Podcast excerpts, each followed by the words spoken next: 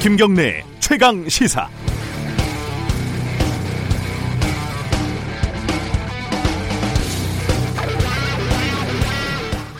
원내대표 합의안이 왔습니다. 놀라 엉덩이를 찢는 바람에 국회 바닥이 내려앉을 뻔했습니다. 모여선 의원님들은 마치 묵직한 몽치로 뒤통수를 얻어맞은 양 아, 정신이 멍해서 입은 움직였지만 한동안 말을 못했습니다. 패스트트랙 법안을 합의 정신에 따라 처리한다. 이게 무슨 소리냐? 우리가 밀렸다는 뜻입니다. 5.18 특별법안 처리. 이건 또 무슨 소리냐? 우리가 말렸다는 뜻입니다. 아까보다 더 놀라 뒤로 나동그라, 나동그라질 뻔 하다가 겨우 몸을 가눕니다. 오죽이나 좋은 세상이여 오죽이나 모 의원이 팔을 부르거든 주먹으로 국회 바닥을 땅 치면서 성난 황소처럼 고함을 지릅니다. 월급이 안 나온다냐, 세비가 안 나온다냐, 우리가 논다고 국민 소환을 할 수 있을 것이냐. 어차피 우리 찍을 놈들은 이래도 찍고 저래도 찍는 것 아닌가. 어? 이걸 태평천하라고 하는 것이요, 태평천하. 그런데 이 태평천하의 원내대표가 불황당패와 협상을 이따구로 해온단 말이요. 어? 이 태평천하에 태평천하에 어, 최만식의 소설 태평천하의 마지막 대목입니다. 나머진 제 상상일 뿐입니다. 설마 그랬기야 하겠습니까? 아무튼 자유한국당 나경원 원내대표는 의원총회가 끝나고 협상안 파기는 국민의 뜻이었다 이렇게 주장을 했던 것이었던 것이었습니다. 6월 25일 화요일 김경래 최강시사 시작합니다.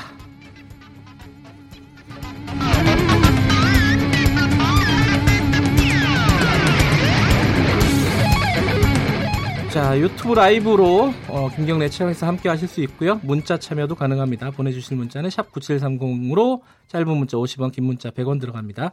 그리고 스마트폰 어플리케이션 콩으로 보내시면 무료로 보내주실 수 있습니다. 주요 뉴스 브리핑부터 시작하겠습니다. 고발 뉴스 민동기 기자 나와 있습니다. 안녕하세요. 안녕하십니까. 트럼프 대통령 방한 일정이 어제 확정이 됐죠? 29일과 30일 1박 2일, 2일 일정으로 이제 방한을 하는데요. 네. 문재인 대통령과 한미 정상회담을 가질 예정입니다. 두 정상의 만남은 지난 4월 워싱턴 회담 이후에 80일 만인데요. 트럼프 대통령이 또 방한하는 것은 2017년 11월 이후에 두 번째입니다. 외신들은 트럼프 대통령이 방한 기간 동안 비무장지대들 방문할 것이다 이렇게 전망을 하고 있습니다. 트럼프 대통령이 2017년 11월 때 그 문재인 대통령 제의에 따라서 비무장지대를 찾으려고 했었는데 이때 안개 때문에 무산이 된 적이 있거든요. 네. 이번에 이제 방한을 할 것이다라는 전망을 내놓고 있습니다. 특히 남북미 정상이 비무장 지대 등에서 3자 회동을 하지 않겠느냐라는 그런 전망도 나오는데요. 이에 대해서 청와대는 계획이 없다 이렇게 선을 그었습니다. 트럼프 대통령은 30일 오후 오산 공군 기지에서 미국 워싱턴으로 귀국할 예정입니다. 계획이 없다는 게 아니다라는 말은 아닌데 그죠? 그렇습니다. 어, 뭐좀 약간 기대가 되는데 가능성이 얼마나 있을지는 솔직히 잘 모르겠습니다. 그렇습니다. 정세현 장관은 좀 가능성이 있다 이렇게 어제 뉴스공장에서 얘기하더라고요. 가, 가면 같이 가지 않겠습니까? 비무장지대를? 삼자가 만난다. 이건 너무 큰 이벤트라서 그렇죠. 감이 좀 상상이 안 되네요. 네.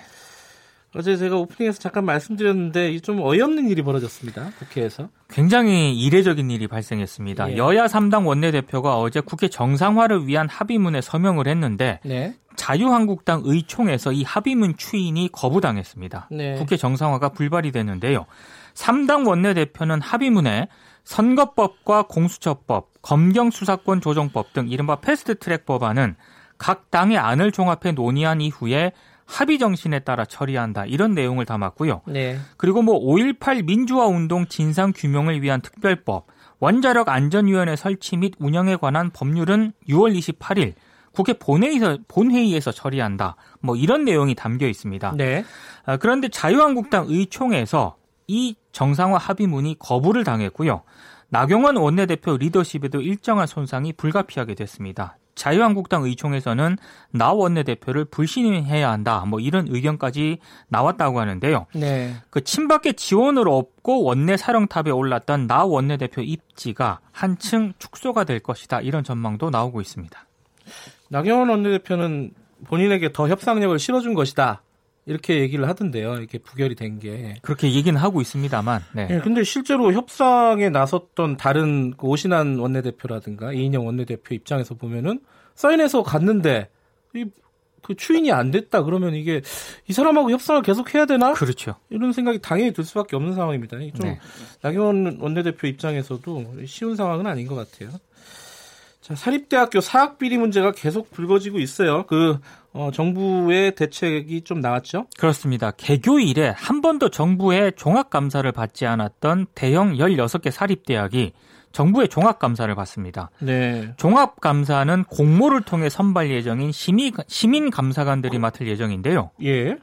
어, 이번에 그 전체 278개 사립대학 가운데 개교 이후에 종합감사를 받지 않은 대학이 모두 111곳이라고 합니다. 네. 전체의 무려 40%에 달한다고 하는데요. 교육부는 만약에 비리가 적발이 되면 사안에 따라 형사 고발까지 할 예정인데 유은혜 교육부 장관이 이런 얘기를 했습니다. 사립대학은 국가 장학금을 포함해서 모두 7조 원의 재정 지원을 받고 있는데 건전한 사학은 지원을 하고 자율성을 존중을 하겠지만 일부라도 부정 비리가 있는 경우에는 엄단을 하겠다라는 입장을 밝혔습니다. 개교일에 종합 감사를 한 번도 안 받았어요? 어, 그게 제일 뉴스인데요. 저도 깜짝 놀랐습니다. 예. 이제 좀 약간 사각지대에 있었다는 뜻이네요. 네. 예. 그 한빛 1호기 사고 조사가 어, 조사 결과가 나왔죠.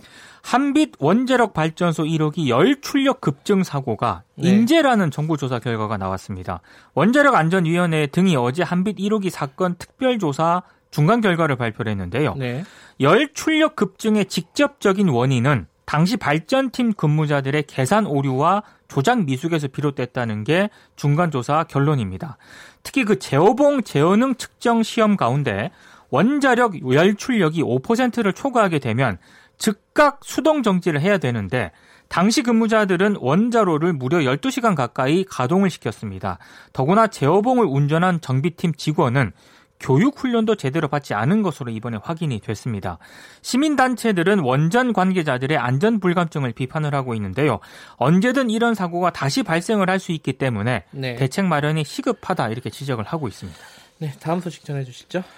이명박 정부의 민간인 불법 사찰 증거인멸 사건을 폭로했던 장진수 전 국무총리실 공직윤리지원관실 주무관 있지 않습니까? 네, 기억이 납니다. 네, 진영 행정안전부 장관의 정책보좌관에 임명이 됐습니다. 어제 업무를 시작을 했다고 하는데요. 그 이명박 정부 민간인 사찰 사건은 2008년 7월 네. 그 김종익 당시 전 그 KB 한마음 대표를 불법 사찰하면서 불거진 그런 사건입니다.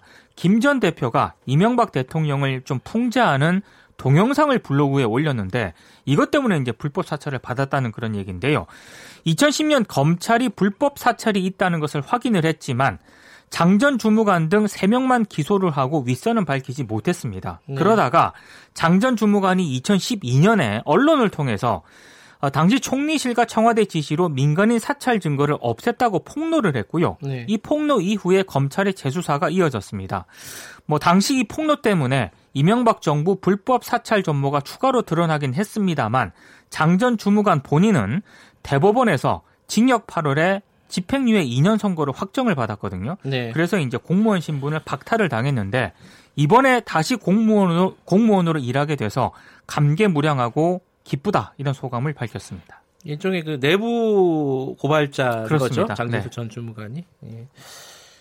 참이 시절은 대단한 시절이었어요. 그, 그 풍자하는 동영상 하나 올렸다고 이렇게 사찰을 하고 그렇죠. 시절이었죠. 네. 요즘 같으면 감옥 갈 사람 많습니다. 아, 저도 갈 것 같은데. 자, 용산 참사 생존자가 안타까운 선택을 했다. 이건 어떤 소식이죠? 그 용산 참사 당시 막루에 올랐다가 네. 수감 생활을 했던 생존자가 스스로 목숨을 끊었습니다. 네. 어, 지난 23일 오전에 야산에서 김모 씨가 숨진 채 발견이 됐다고 하는데요.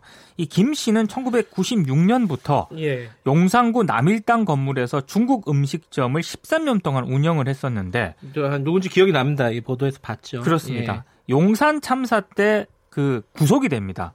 어, 지난 2012년 10월 가석방이 됐는데 출소 이후에 우울증 그리고 트라우마에 시달렸다고 하는데요. 네. 최근에 이 증세가 심해져서 병원에 다니면서 우울증 약을 복용한 것으로 알려졌습니다.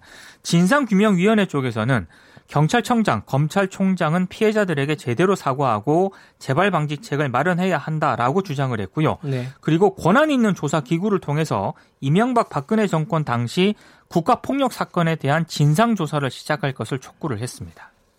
용산 참사가 당사자들에게는 아직 끝난 사건이 아닙니다. 그렇습니다.